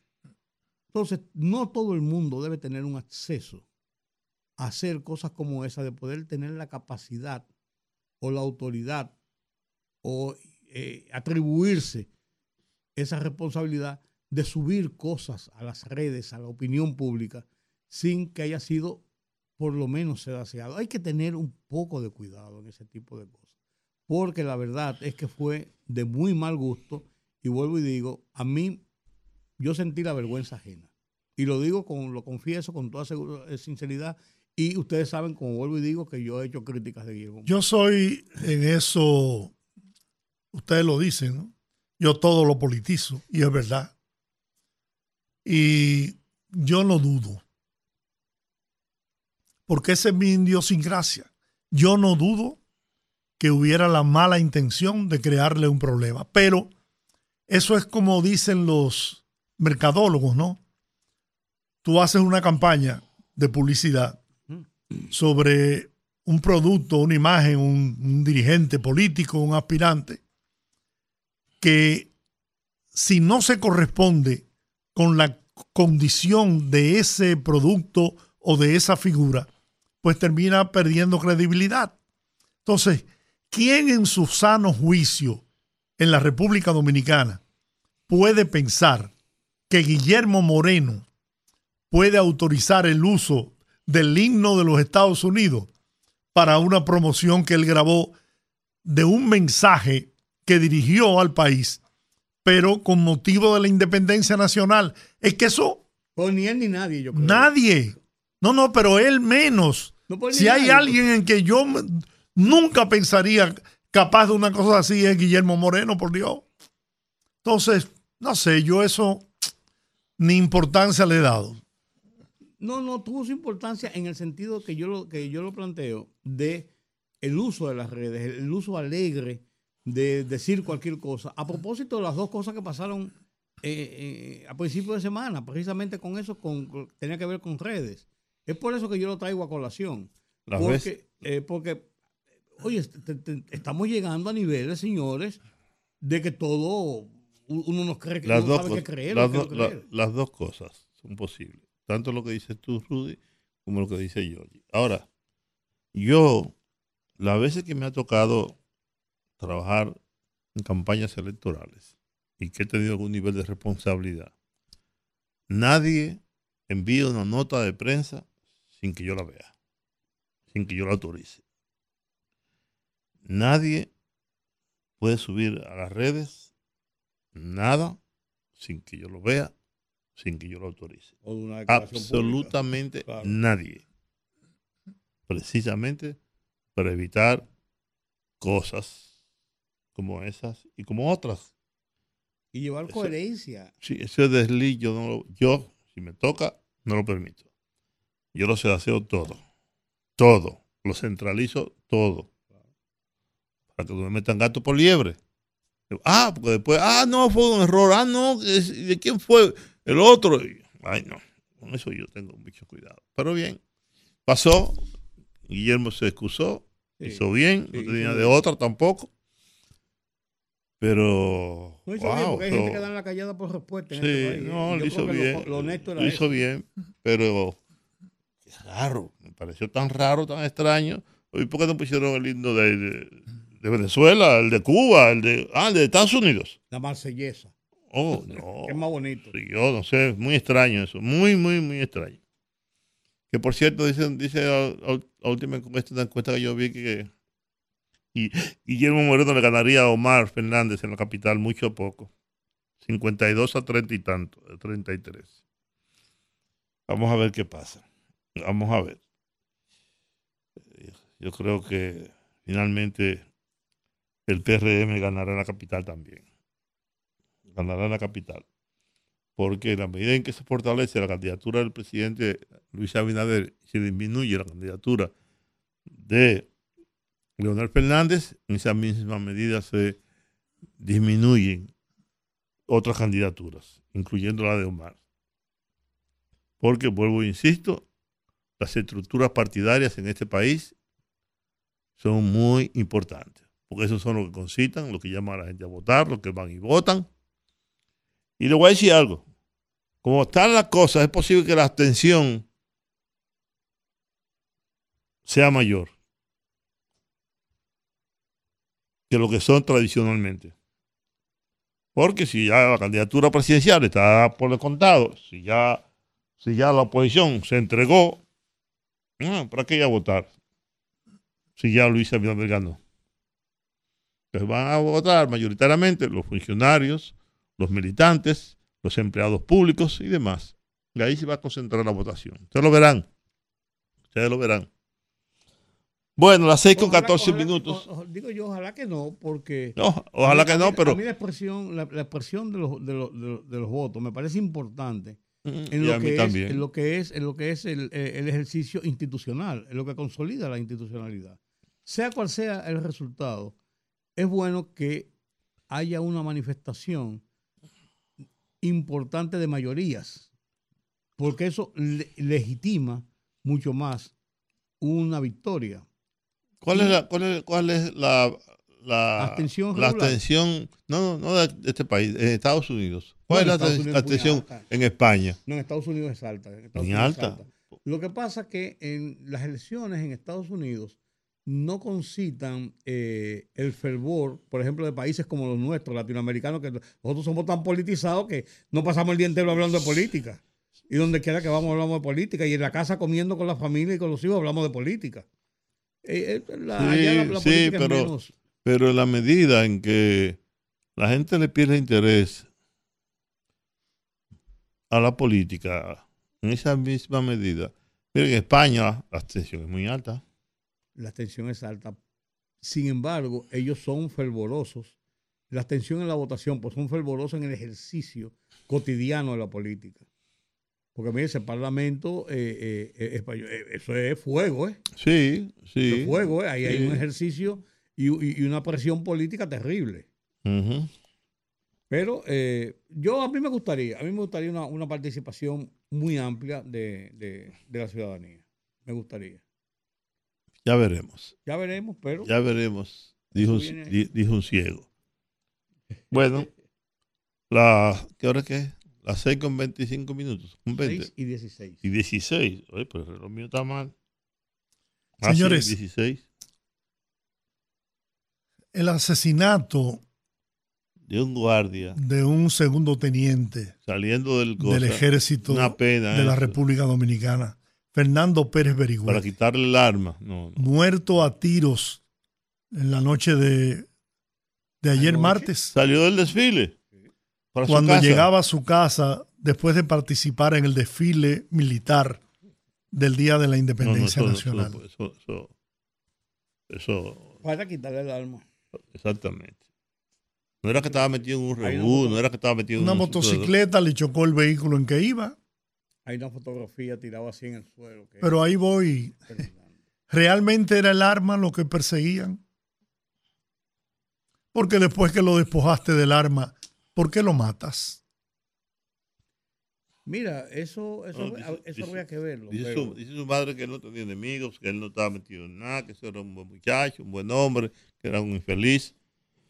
Hay que acordarse que esos muchachos, yo no tengo, yo no tengo la certeza de, de- cómo pasaron las cosas, pero esos muchachos que andan en la calle, de 20, 19, 18 años, buscando un arma para seguir asaltando, eh, con la cabeza en que no tienen nada sino solamente un viaje de droga quizás, y, y- y sin el menor respeto, no solamente de la vida, de nada, porque no tienen, no tienen una, una formación de Y respeto. pero de ojo, este no es el único en los últimos días. No, yo sé, yo sé. Hace apenas unos seis, siete, una semana que asesinaron a otro Un oficial, capitán. un capitán del ejército. Lo que te quiero Entonces, decir- no sé, te- yo sigo con mi pensamiento, quizás sea decir- paranoica mía, Lo que te quiero decir, también hay un, una hay- paranoia, también pero hay un problema. Oye, ¿cuál es uno de los problemas que hay? Uno de los problemas que hay. Mm. Muchos de esos militares nuestros, policías nuestros, viven en el corazón y enclavados en esas zonas paupérrimas donde, donde impera eh, ese, ese desorden de, de- de ley y de respeto. Y muchas veces andan vestidos de militar, como este caso, andaba vestido de militar para llegar a su casa y tiene que pasar por 20 mil sitios. Y aparecen, Que he salido del desfile. sí, pero lo que te quiero decir, pues para llegar a su casa tiene que cruzar a veces muchísimos sitios. Y entonces eh, ahí hay gente que se pone, se ponen creativos. Que se ponen Mira. creativos. O sea, yo, yo, yo, yo sé dónde tú quieres llegar.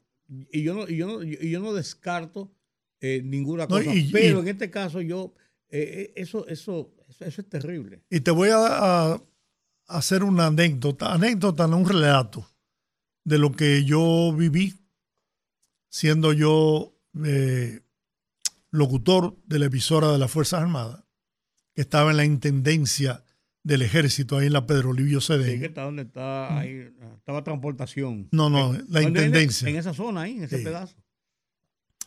Mira, aquí hubo una, una vez, una- un tiempo, en que los guardias, los militares, salían del recinto y se iban a la casa de una señora que vendía comida al mediodía, pero que tenía una habitación preparada para que esos militares que salían de ahí se cambiaran de ropa y se vistieran de civil para llegar sin riesgo de que lo mataran a sus casas y venían de sus casas vestidos de civil a esa casa, se llamaba Don Mama Pancha, creo, si la memoria no me... Y ahí se Y ahí se ponían la ropa militar para entrar al recinto. Entonces, oye, guardando la distancia, pero se quiere sembrar pánico en las Fuerzas Armadas, en los militares. Esa es una posibilidad. Yo no digo que, este es- que esta sea la, la razón ni la, ni la realidad, pero caramba, cuánta coincidencia. ¿eh? ya van dos en una semana, diez días. Dos militares que, como dicen sus familiares, no tenían enemigos, no tenían, al contrario, eran queridos en las comunidades donde vivían. Y asesinarlos para quitarle el arma. Sí, pero eso ha pasado muchas veces. ¿eh? No, yo por eso te digo, hago este relato porque fue una experiencia que viví. No quisiera yo que el objetivo de todo esto, además de quitar el arma, sea el de sembrar pánico y terror dentro de los miembros de la Fuerza Armada. O provocar reacciones. Sí, o provocar reacciones. Así es. Provocar reacciones. Porque también pueden entonces constituirse grupos eh, dentro de los institutos armados de salir a cazar a estos tipos que están cazándonos a nosotros. Sí, Todo eso puede pasar porque en ocasiones ha pasado en otras circunstancias, no solamente en República Dominicana, sino en muchos sitios. Eh, eso es peligroso, eso es peligroso. Pero eh, preocupa esos, esos, todavía esos niveles de, de grupos delincuenciales que ya hemos visto lo que ha pasado. Por ejemplo, miren señores, en, en, en Ecuador estaba viendo hoy un documental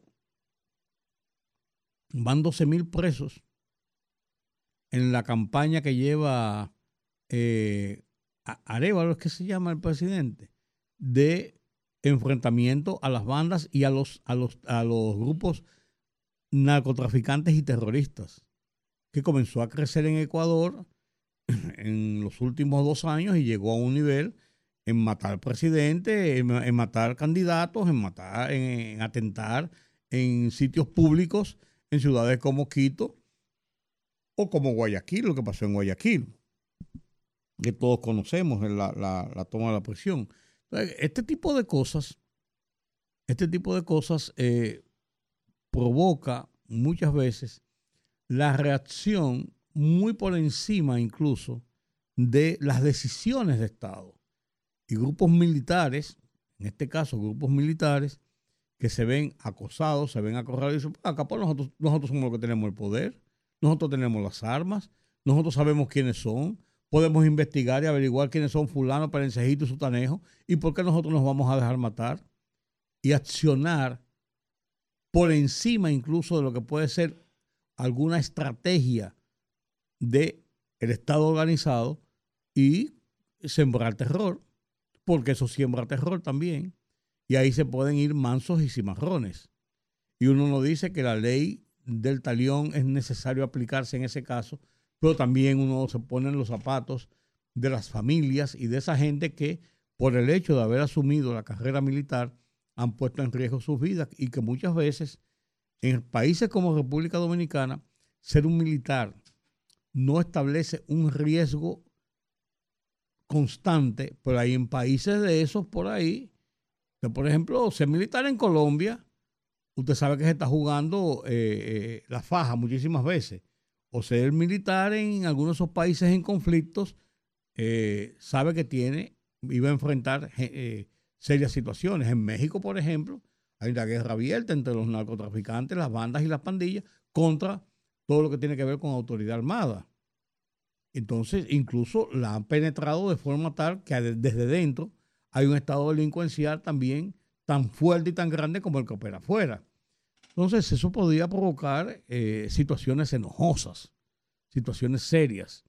Yo creo que ojalá que no se tomen, que no se tomen eso como una, un reto o una provocación y que eso se, se- se desborde en otro sentido. Para el que mata a una persona solamente por quitar el arma.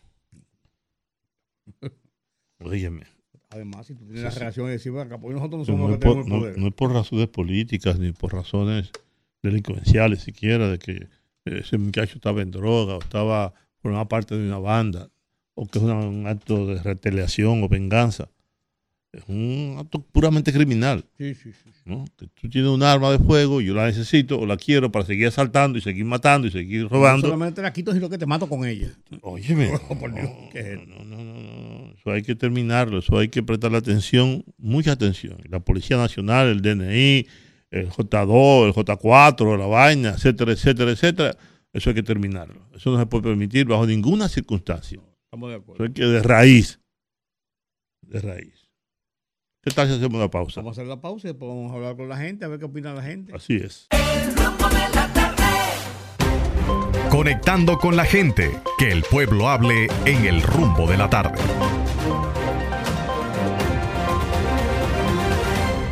...809-682-9850. Repito, 809-682-9850. Las internacionales sin cargos en el 1-833-380-0062. Buenas tardes. Abrimos los teléfonos. Buenas tardes. Buenas tardes, Jorge, Juan y Rudy. Recordando a un famoso ministro del PLD que duró los 20 años siendo ministro, el señor Euclides Gutiérrez Pérez. Él decía, cuando entrevistaba, el poder es para usarlo y el que no lo usa se lo quita. Y otra famosa palabra también de él, si perdemos el poder, caemos toditos presos. ¿Por qué decía eso? Ya hay que preguntárselo a Euclides.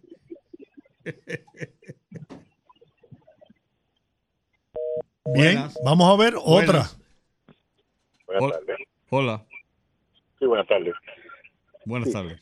Lamentablemente, eh, ese crimen de ese militar, cuando vemos esto, uno dice, se va a crear un cuerpo para cuidar a nuestros militares, porque usted sabe, Georgie, y lo demás, que tenemos una edad parecida, de que eso era un temor ver un, un uniforme militar, pero ya no le temen a nada. Ya ellos hacen lo que le da su gana, matan a los militares. Hubo un amén en la romana donde le quitaron el arma, un amén, en plena luz del día.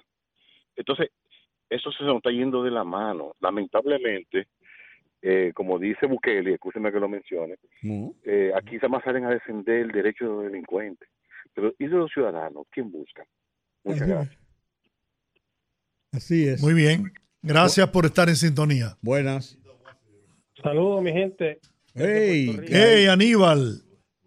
Bueno, ya está demostrado que la gente de afuera no valemos, no importamos. ¿qué va? Esto, yo quisiera, de- de- bueno, tengo dos semanas llamando y, y tengo tantos comentarios acumulados que déjame empezar. Mira, lo primero es que hace tiempo que hay como una desidia en el Estado de que cuando matan a un militar, un policía, Agua de que, que eso se queda ahí como, como un caso más. Y yo creo que desde ahí empieza el mensaje que es algo que está mal. Aquí en Puerto Rico una vez se cogieron con eso y tan pronto, tan pronto el gobierno eh, se, se- se dio cuenta de cómo iban las cosas, metieron por ley federal que tan pronto una persona que se ve involucrada en la muerte de un oficial o un militar va para la pena de muerte. De, de- si, el uniforme, si el militar tiene el, el- el uniforme o está en su hora de trabajo. Ya desde ahí los casos yo creo que van como 12 años que están en cero. Eh, el, el último que mató a uno, pues tam- ya murió también en la calle. Pero si no le dan seguimiento a eso, pues bien. Y lo otro es con relación a la, a la, a la declaración de, de- la rendición de cuentas del presidente. Algo que veo mal es que en el Congreso se reúne todo el poder.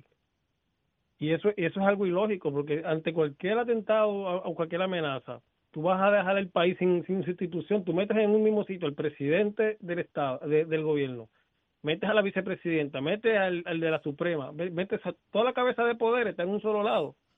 Y eso pa- en, en cuanto a seguridad es un error.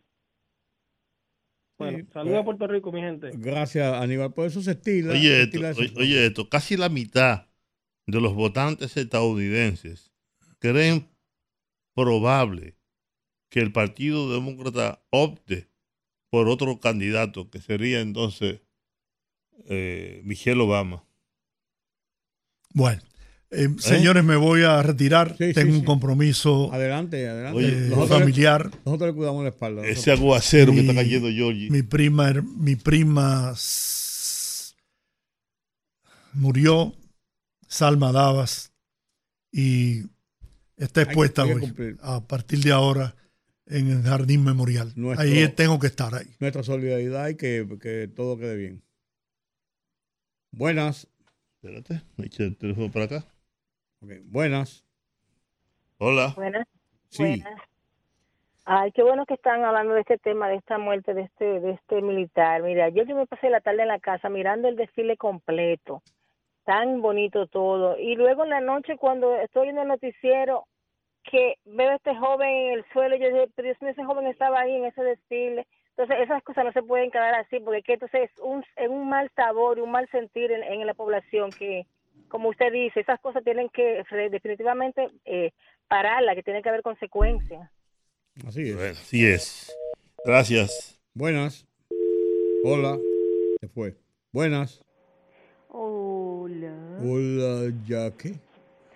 Tú sabes que a ¿Está lloviendo por tu casa? Uf, pero un aguacero. Bueno, está lloviendo. Yo no sé qué hora va a llegar Georgie. Y yo Ahí al- al-. ¿Cómo se llama? Al jardín memorial, como a las nueve. Sí. Por, para que lo sepa. Sí. Y yo dije que iba a coger para allá. ¿Para acá, para la emisora? Para llevarle la lluvia. ¿A llevar qué? La lluvia.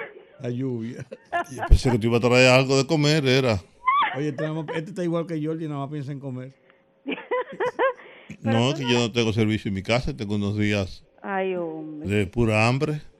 Eh, que te que- oye. No sé, pero es que tú verdad. estás más en parte de dientes.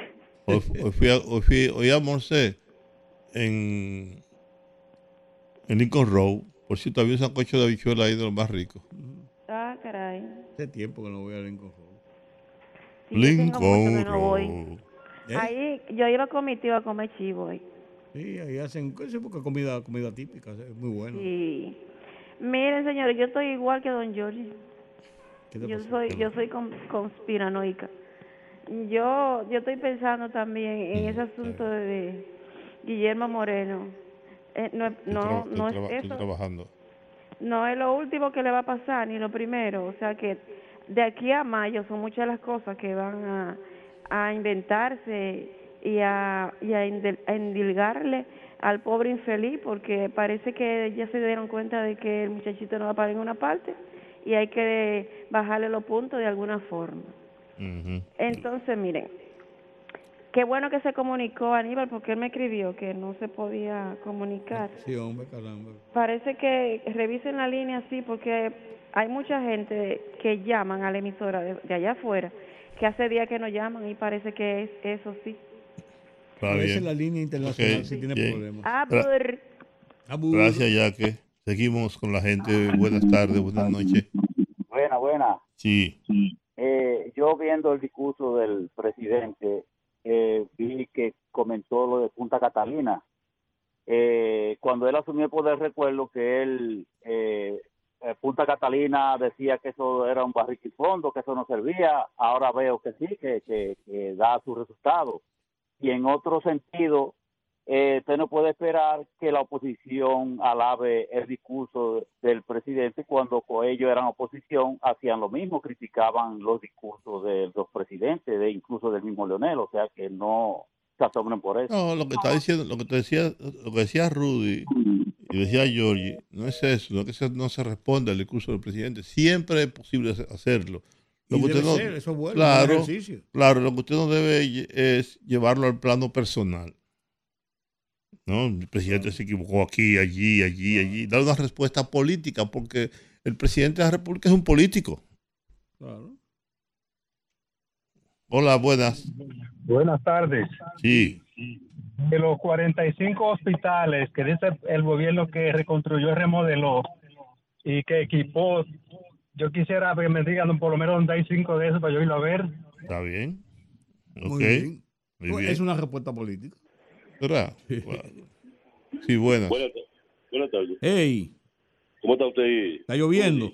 Guante H. Está cayendo un aguacero por aquí. Sí, Pero en cabina y Juan salió ahí y vino espantado. Oh, oh. Ya. Burros aparejados están cayendo. Ese que, ese que llamó ahora es muy cómodo. Vete tú y averigua dónde están. Ay, él, quiere, él quiere que ustedes vayan y averigüen. Oye, pero la gente... No, pero el presidente no va a decir Oye. eso si- no, sin ser verdad. Exactamente. Es muy fácil de comprobar.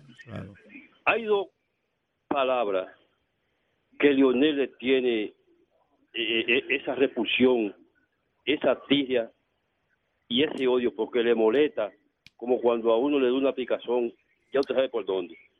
Que es impunidad, que es la imposibilidad de ser sancionado. Y la otra es corrupción, comportamiento consistente en el soborno. Ay, cuando a, a Lionel oye esas dos palabras y eso fue lo que dijo Abinader y eso fue lo que le molestó a ese señor. ¿Por qué? Porque cuando usted practica una acción, cuando se la, se la enrotan en su cara, a usted le da eh, urticaria. Lionel, tú no vas para ninguna parte. Ya el pueblo dijo que tú te, te toca, te dieron un, tercer lugar a Chepa. Todo eso que, todo eso con de él, que están en, en, en el medio llamando a todos los programas, que se olviden de eso, que ya esa botella no viene jamás en la vida. Que la pasen bien. Nos vemos, gracias. Hola. Hola. Buenas, ¿cómo están ustedes, Bien. Teófilo? Hey, don Teófilo, ¿cómo está usted? Sí, aquí estamos bien, gracias a Dios. Qué ustedes. bueno. Para decirle a Jacqueline que ella me tiene abandonado a mí, ya no Ah, menciona es un chisme. Ay, ese es un chisme entre ustedes que yo no me voy a meter. Eh. Ay, no, no, no. Ay, no, don Teófilo. Ay, no, no, no, no, no.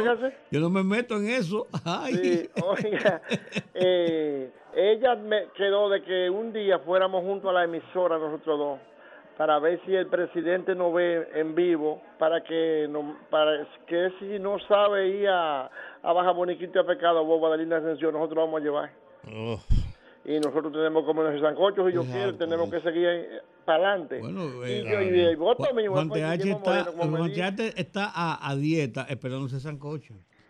yo estoy harto de eso. de eso. Buenas, hola. Sí, el poeta. Hey, poeta. ¿cómo Hey, hola.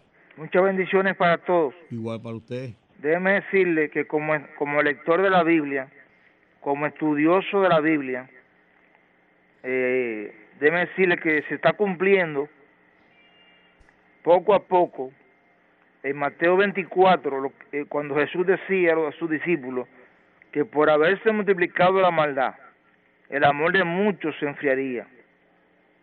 Lamentablemente, pero se está cumpliendo esa profecía bíblica mientras nos sentimos impotentes por no poder hacer nada. Ok. Gracias, muchas bendiciones. Gracias, gracias. Poeta. Continuamos. Línea 2. Díganos. Buena. Juan, Sí. hay cuatro equipos de la fútbol que dan como medio locos, digo yo. Rubén Maldonado está alocado. Todavía Crepo está como alocado. Manuel Crepo también. Y César Fernández. Pero los tipos, tipos salen a hablar cosas que, que, que están fuera como de orden. Le dio duro esto, pero la realidad. Bueno. Gracias. Está feo, está feo para la foto, sí.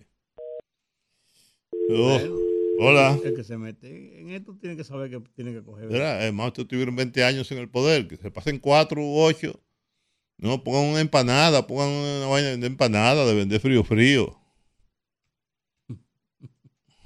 Hola. Hola. Aló, buenas, ¿qué tal? Buen día. Fácil. Sí, de vender ya, Eh. venden yaniqueque en una esquina. es verdad, es verdad, es verdad. No, yo solamente quiero hacerle una exhortación al, al gobierno. No simpatizo por el por el PRM, no soy militante, pero simpatizo por el por el PRM. Pero lamentablemente este caso de este policía muerto, Sí, sí, es una pena eso. Pero eso yo creo, yo creo, que no tiene que ver con política, sí, no tiene que ver con la FUPU, con debemos el ser drásticos, debemos de, de hacer cumplir las mil y un millón de leyes que tenemos y nadie cumple ni nadie. Sí, lo que hay que hacer es evitar eso, hay que, eso hay que prestarle atención. Debemos ser drásticos. con Este, caso debe, debe, debe de abrir. Mire, en Estados un Unidos, el que mata a un policía, el que mata, mire, el que mata a un policía en Estados Unidos. oye, usted puede matar a un civil. Y bueno, la ley, es, pero el que mata a un policía. Se lo comen vivo. Cadena perpetua. ¿verdad? Sí, es verdad, es verdad. Sí, es verdad. se lo comen vivo, la verdad. Oh, es igual que cuando un policía lo detiene a usted en la calle, un carro de eso, párese. Párese. O parece o lo tiene dos plomos en la cabeza. Fácil, Oh, oh, no, no, sí. fácil de verdad. Gracias por todo. Bien. Hola. Buena, ¿cómo están? Muy bien. Es Rita del Quisqueya. Hola, Saludos ¿cómo- para todos. ¿Cómo está usted? El señor que llamó que dice que le enseñen cinco o seis hospitales, yo le voy a dar una tarea a él. Que vaya donde 10 o 20 PLDistas y que le diga la forma como se enriquecieron tan pronto, a ver si uno consigue algo con ellos. Pase buena tarde. ¿Y usted qué dice, mi estimado? Buenas, buenas tardes, equipo. Buenas noches ya. Juan, eh, contento del discurso de mi presidente ayer. Me gustó la oratoria, una, una oratoria muy emotiva. por Ay, sí, no, no, no, no. El presidente estaba eufórico, estaba. y- Sí, el hombre estaba. yo no lo había visto con tanta fuerza, con tanta, con tanta energía. Sí. Mira, Juan, una pregunta. ¿Es cierto que yo, yo oí un comentarista con eso? De que inmediatamente pasó el, el secretariado en la ONU de Ban Ki-moon. Vinieron tres jerarcas de para allá arriba, de una potencia, a hablar con Leonel Fernández para ver si él quería ser que, presidente de la ONU, secretario general de la ONU. Y él lo rechazó. Oh. Entonces yo digo que él lo rechazó porque tú sabes que la ONU no se roba. Yo, yo no creo eso. O sea, yo lo he, lo he escuchado en varias oportunidades que vinieron de que yo qué sitio, de la Unión Europea, de Estados Unidos, a ofrecerle al Mesías que fuera el secretario general de la Organización de Estados Americanos. Ah, de la OEA. era. Pero bueno, y que él lo rechazó. Sí, Mira, no yo creo que yo, yo, creo que él hubiera sido bueno. bueno. Eso es lo que yo puedo notar ahí. Bien, gracias, gracias. Continuamos hablando con la gente. Primero la gente decía Peña, dígame. Sí, eh, yo quiero decir algo que realmente yo particularmente he visto dos dirigentes de la Fuerza del Pueblo que le han hecho acusaciones bastante puntuales y delicadas al partido de gobierno. Yo creo particularmente que a la gente hay que darle un escarmiento. No dije que, pero yo lo sometiera a la justicia. El señor César Fernández, el gurú de la comunicación, el que iba a todos los medios diciendo que eh, tenía la oposición más de un 54% y que iban a dar una pela, dijo en un programa esta semana que acaba de pasar que el partido de gobierno, ¿me estás escuchando? Sí, sí, sí, claro. que el partido de gobierno buscó los padrones de la Junta y fue casa por casa donde los dirigentes de la oposición y que allí entablaban una conversación diciéndole, mire, lo que hay es elecciones de municipales, eso no es importante. Quédense aquí, ten estos mil pesos, que en la calle va a haber problemas. Eso es Ese- imposible. esa Oye, bien, es imposible, yo te lo digo, Juan, porque yo coordiné para una candidata regidora. A nosotros, yo reto el que diga que nosotros nos dieron instrucciones de comprar personas. A nosotros, la única instrucciones que se nos dio es de hacer el trabajo de que los compañeros vayan a votar. Pero ese señor con su cara limpiecita dice así, que nosotros íbamos casa por casa y le decíamos, mire, va a haber problema en la calle. Estas elecciones no son importantes, tengan mil pesos y quédense en su casa. Ellos asumen que lo que ellos quizás hacían, nosotros estamos haciendo ahora. Hay que ser más responsables. Pero mire, Ellos tienen que, ellos tienen que asumir, escúcheme Juan, que el discurso de que el arroz y el plátano está caro no caló y que ya nosotros los dominicanos, por pobres que seamos, tenemos un teléfono inteligente que podemos darnos cuenta que la inflación fue presa del mundo entero consecuencia de la de la pandemia y que con ese discursito de que el arroz está caro y el huevo está caro que sirvió contra Hipólito Mejía pero no iba a servir ahora eso es cuanto Está bien. ok. Eso, eso de, de ir casa por casa. Señores, la ciudad ha crecido de manera horizontal. Usted no puede ir, mire, usted no puede ir a mi edificio a visitar a nadie. A nadie. Usted no puede ir al edificio donde vive eh, Rudy, que es, que es bajito, además son cuatro pisos. No, usted no puede entrar.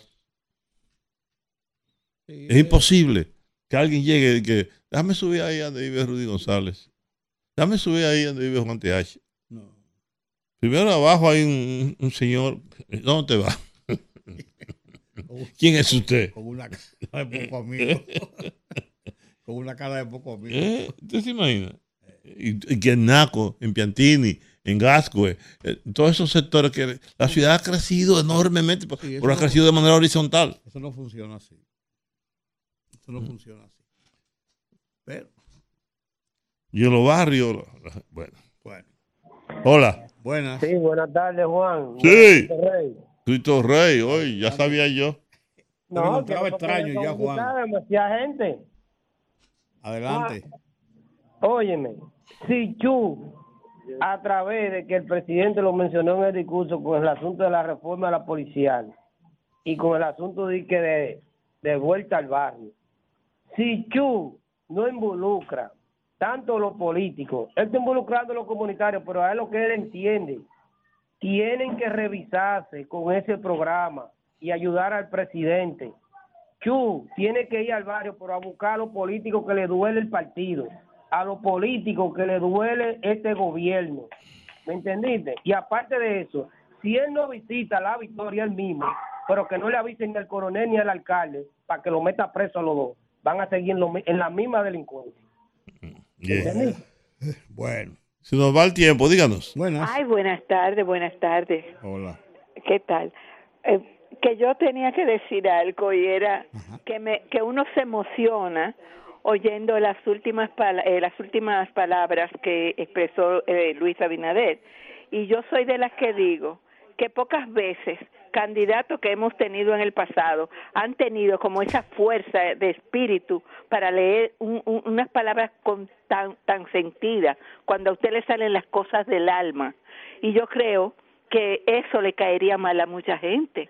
¿Por qué? Porque no pueden realmente, eh, eh, eh, aunque hagan teatro y hagan cosas que no sientan, o sea, la fuerza de ese de esa palabra no se no se consiguen con teatro, se consiguen cuando usted la dice de adentro.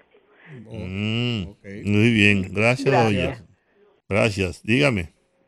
Hola. Hola. Dígale a don Teófilo que no, que yo no, era relajando, yo no iba para allá. que era relajando. Cuando yo vaya a ir, yo lo voy a Oye, llamar. doctor Frío lo coge todo en serio, no juegue con él. Yo me, yo me supuse, por tú estás llamando y diciendo cosas, yo me supuse, de casualidad no me escribió por otro lado para decirme, vea, que hay que lo de yaque. No, no, era relajando. Don Teófilo, cuando yo vaya para la emisora, lo voy a invitar. O- esté pendiente, que eso va a ser pronto. Bueno. Está bien, gracias, Ah, Yaque. Yaque. Hola, buenas. Se fue. Se fue. Buenas. Aquí. Buenas tardes. Sí. ¿Y dónde está el Georgie? Dígame. Georgie se fue. Sí, salió porque te- tenía que cumplir un Es compromiso. que así no podemos porque que Juan no coge cuerda. Pero no hay que coger cuerda. ¿Y por qué, Claro. y por qué voy a coger cuerda? No, hasta- a Juan no se puede atacar. A Georgie sí. No, hombre, no. Señores, Eh, si los guardias no están seguros en este país, ¿qué será de los civiles? Pasen buenas. Ya buenas. Escúcheme, piensa una cosa. Con todos esos celulares que hay, el que se pone de que atar y que casa por casa, eso nadie se lo cree. Que casa por casa, de que, se atengan de ahí y tengan estos cuartos. Oiga, aquí vino un Dominican York. si eso fuera tan fácil. Oiga, aquí vino un Dominican York. Y cambió una papeleta de, de 2000 y la tiró para arriba. Oye, se llenó la calle, que eso no tenía madre. Y filmaron eso que salió. Sa- salió, salió en las redes. A continuar ahora, di que regalando, di que para que se atengan. Oye, que se inventen otra cosa. Pero, el candidato que salió diciendo que le devuelva su cuarto, que dio esto, que dio aquello, era de la FUPU. que la iglesia los engañaron, que regaló sin, que regaló aquello, que regaló lo otro, y que era de la FUPU. Se autoincriminaron. ¿Verdad? Entonces, Buenas. Hola. Sí, buenas tardes. Buenas tardes. ¿Cómo está Juan? Rudy, Buenas, buenas. Aquí bien, gracias a Dios. mis condolencias para la familia de De George. don Giorgi, sí. Eh, Juan, Sí. Rudy, fíjate, eh, este, el hermano de Vinicito Castillo, ¿cómo se llama? Eh, Juárez.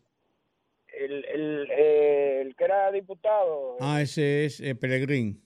Pelegrín Castillo, el 25 de este mes escribió un tuit donde él dice o alertaba a las autoridades de que se está urdiendo un plan desestabiliza- desestabilizador.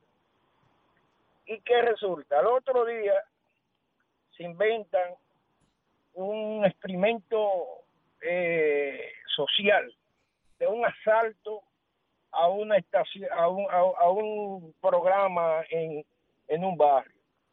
Bien, un programa de diario libre, qué sé yo, de, del nuevo El diario. nuevo diario. El nuevo diario. Un asalto a mano armada ahí, y eso se armó un escándalo y, y se hizo noticia y, y la oposición lo cogió y comenzaron a atacar. Y, bueno, de- luego resulta que no, que era un experimento social. Entonces agarran ayer y matan un policía. Eso, un militar ahí eh, asesinado por, porque quitarle el arma. Eso quizá pudiera ser parte de un plan, ¿eh?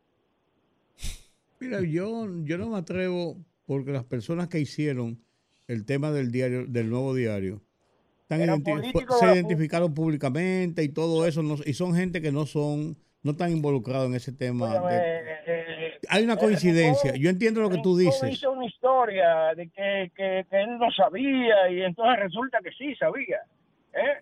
Yo, yo entiendo su, yo entiendo su, su, su eh, Yo personalmente. no Mire, le- déjeme decir, si, si eso lo hace Rudy, yo, yo, si eso lo hace Rudy, yo creo cualquier cosa. Porque Rudy es capaz de muchas cosas. Pero, pero Percio Maldonado, no, usted no conoce a Percio. No. Percio es incapaz. No, no. Quizá él no, quizá el director no, pero los comentaristas estos son de la fútbol. Ah, bueno, yo no pues, sé. no, el hijo, es el hijo de él que está. Ahora es el hijo de él. Sí, el hijo de él que está involucrado. Claro.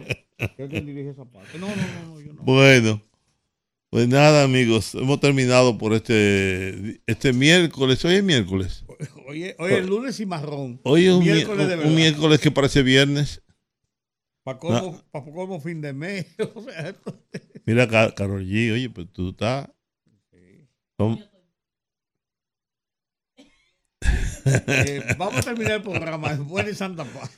Porque es que ella viene aquí a provocarme. Si no se, si no se va al baño. Mis amigos, muchas gracias por habernos acompañado esta tarde. Mañana, jueves, estaremos aquí con ustedes a partir de las 5 de la tarde.